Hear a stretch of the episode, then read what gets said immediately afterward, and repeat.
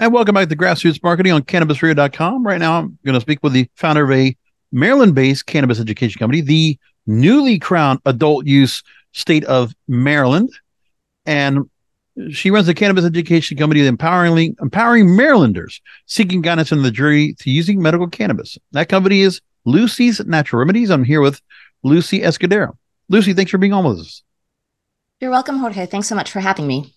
My pleasure. Now, you make the initial point about the mission to educate people about the health benefits because you mentioned about how people are confused about medical cannabis, and you have a mixture uh, background professionally of law, wellness, and research, helping cannabis patients make sense of the current state of research. And you talk about how, you know, it's not just a question of which strain do you smoke it. Are edibles okay? Do you have to get a card? So initially, before we get into what brought you into the space, what is it about the education that you've seen that has been lacking that Lucy's Natural Remedies is trying to fill?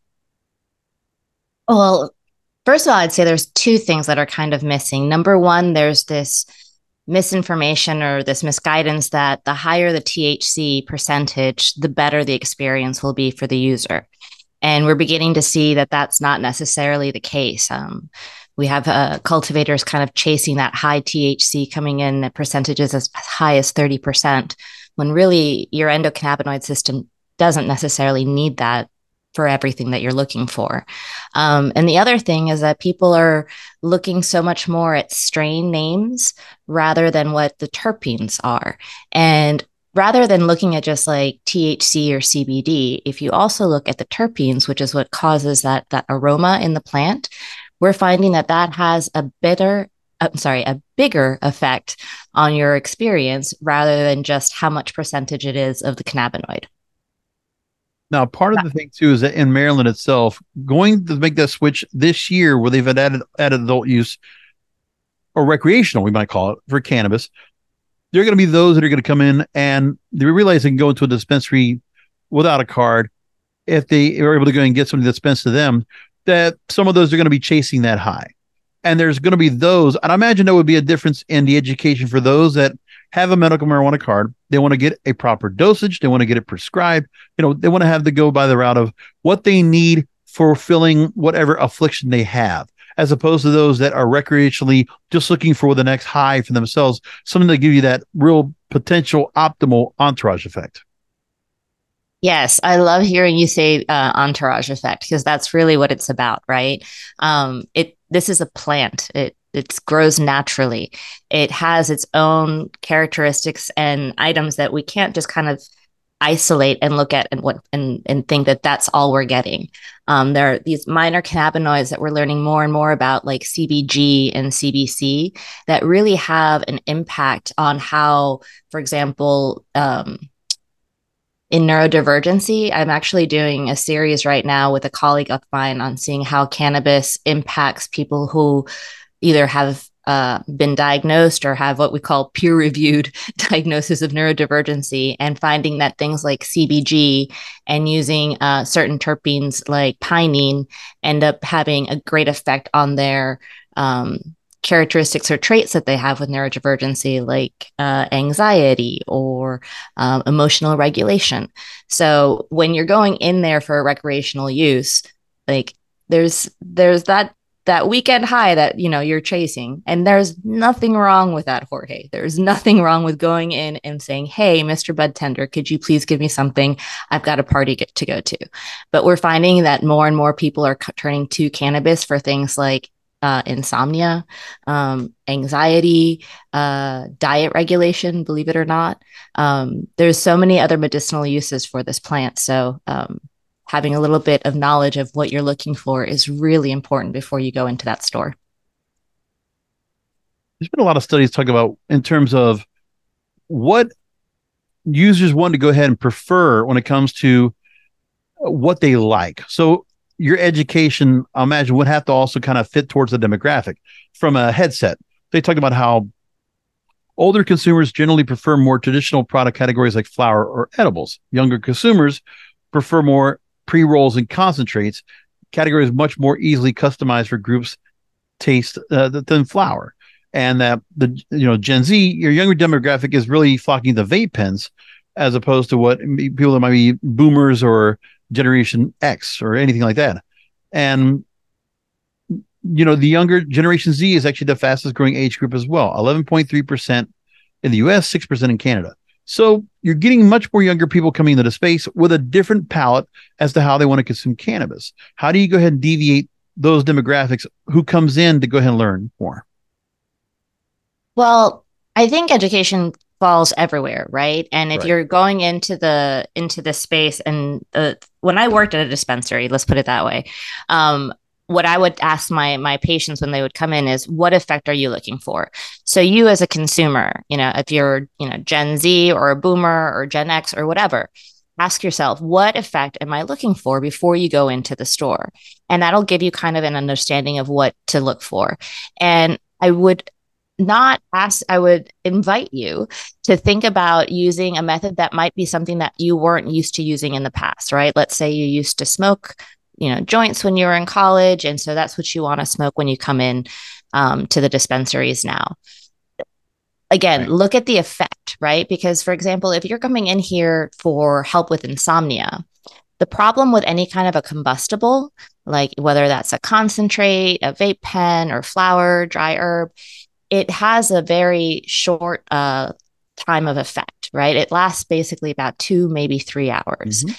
But if you're t- looking at something like an edible, that can last six to eight hours. Right. It takes a little longer to t- set in, right?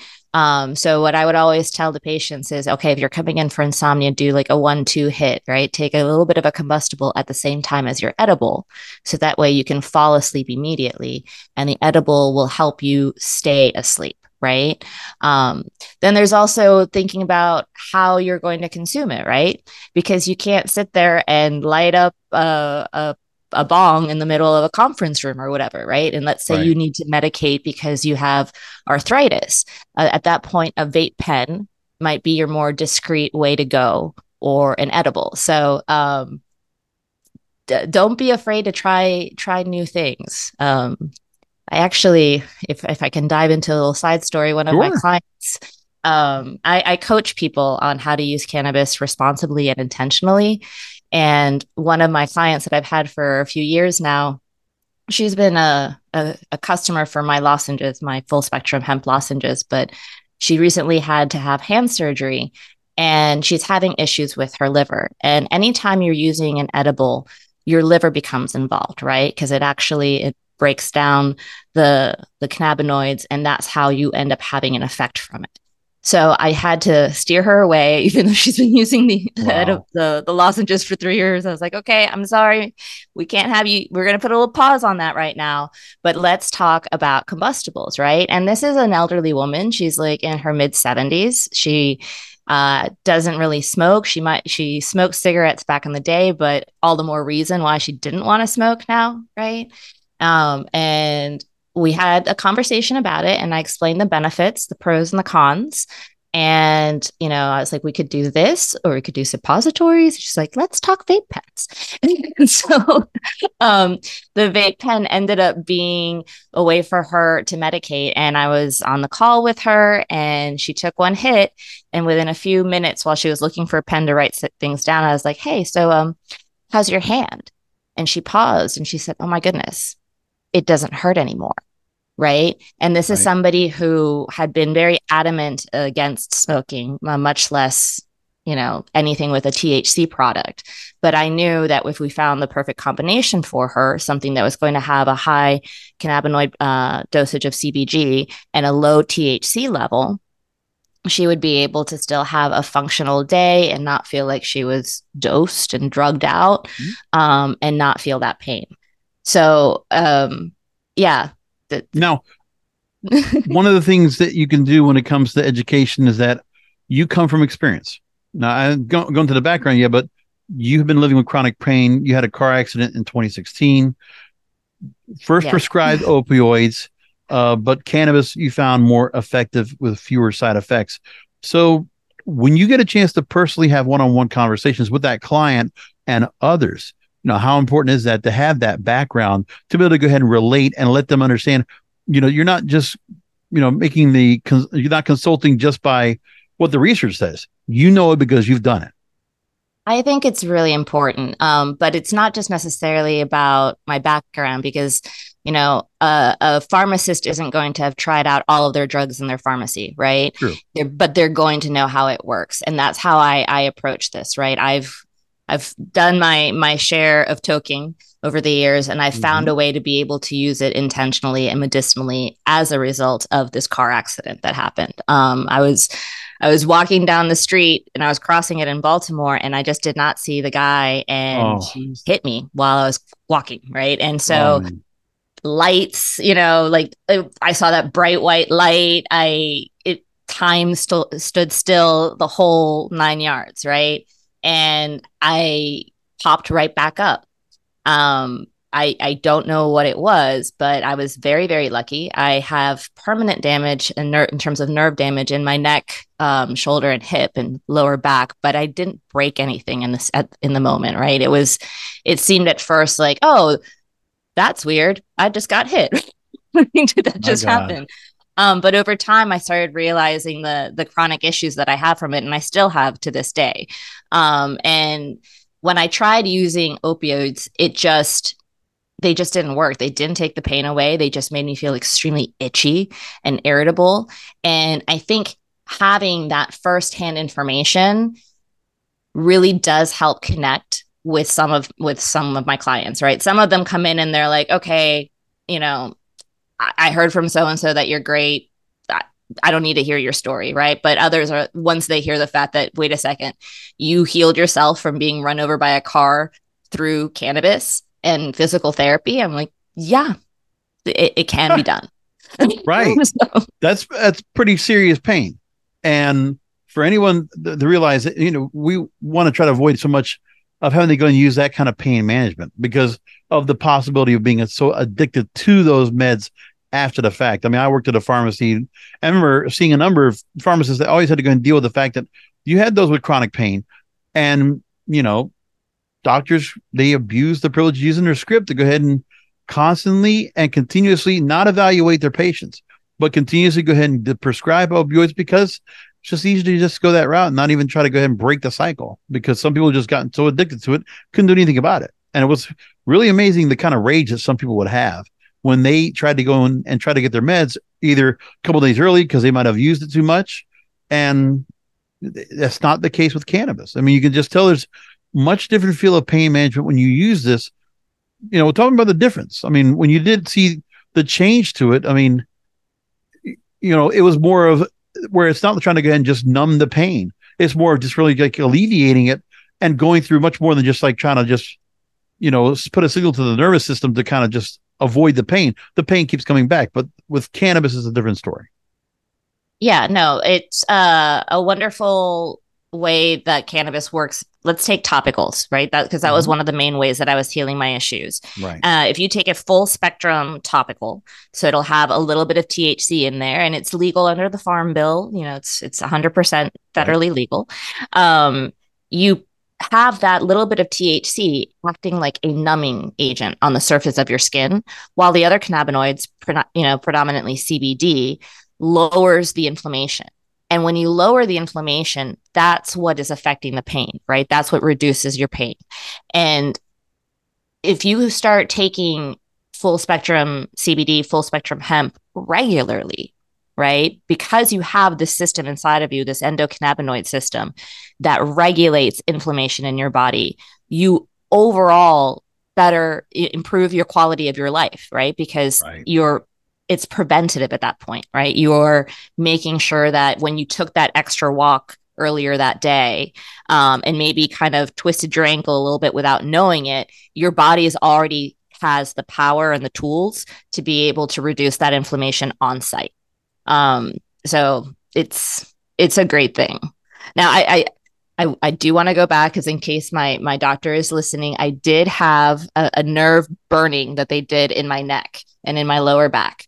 So it was not just cannabis and physical therapy. There was, you know, there is a time and place for medicine, right? I, I feel like if we try to say that cannabis is the panacea and that's going to save everything, we're doing everybody a disservice, right? This is just another tool that our doctors and our healers right now are unable to use under federal law. And you it's like holding their their hand behind their back. You're you're mm-hmm. preventing them from being able to administer um, a healthy high quality um, medication and uh, overall. Sorry that i I was trying to finish that sentence there, Jorge, and I yeah, no problem. you want to just uh, let's take a pause and then you go ahead and get go ahead and finish the way you want to finish that. Um, by by allowing our our medical professionals to use cannabis as a tool in their belt, we're able to provide a better service for everybody at that point. So it's not going to be necessarily the solution for everybody, um, right. but it is going to be a solution for many. You know, it's interesting that I mean, eh, there's not enough doctors. There can always be more doctors that, that could find their way to go ahead and explore the benefits of cannabis. Obviously, there's a lot of research, like things like can a lot do. There was a guest I had on our blunt business program that is a that founded the Doctors for Cannabis Regulation, which is great, and they're all coming across and saying, okay, let's go ahead and you know, first of all, they're trying to do things to make sure that there's verifications in all products with a particular cannabinoid product symbol, things like that, but also just to continue to educate and advocate for cannabis. And if doctors are getting more involved, to legitimize what's going on, that would be great. And to see them more come into the space. Now, into the actual website and your products. Let's get into those. So again, the website is lucy'snaturalremedies.com. Uh, you provide topicals, bath products, accessories. And one of the things you had since 2017, you mentioned already was Lucy's lozenges. Yes. And the idea is, so I haven't really heard anybody talk about lozenges. You know, like you always think of them for cough or for sore throats. Uh, so I mean, yes, you're it's like like almost like a candy. You're just sucking on it. It's one of yeah. those where you just let it just you uh, just uh, let yeah. it kind of like just melt in your mouth. Basically, I can't even think of the word I'm looking for, but yeah. Dissolve. Talking about the idea of creating oh dissolve. There we go. Thank you so much. So lozenges. Tell me the idea about going with this and uh, the flavor pro- the palette you went with them. Sure. So um, the lozenges came out out of a personal need. Um, when I first moved back to the DC area, I wanted to be able to to medicate throughout the day, and I couldn't really do that in a in a corporate building, right? So mm-hmm. I was like, edibles. I'm gonna have to start learning how to make my own edibles, and um, my family is from Peru, right. and uh, this recipe is over 200 years old, and it comes back from the first homeopathic um, business in Lima, Peru. Yeah. Um, and it's still actually alive today. Our family doesn't have any affiliation with it, but we had a whole bunch of just different recipes and homeopathic remedies that were passed down through the ages.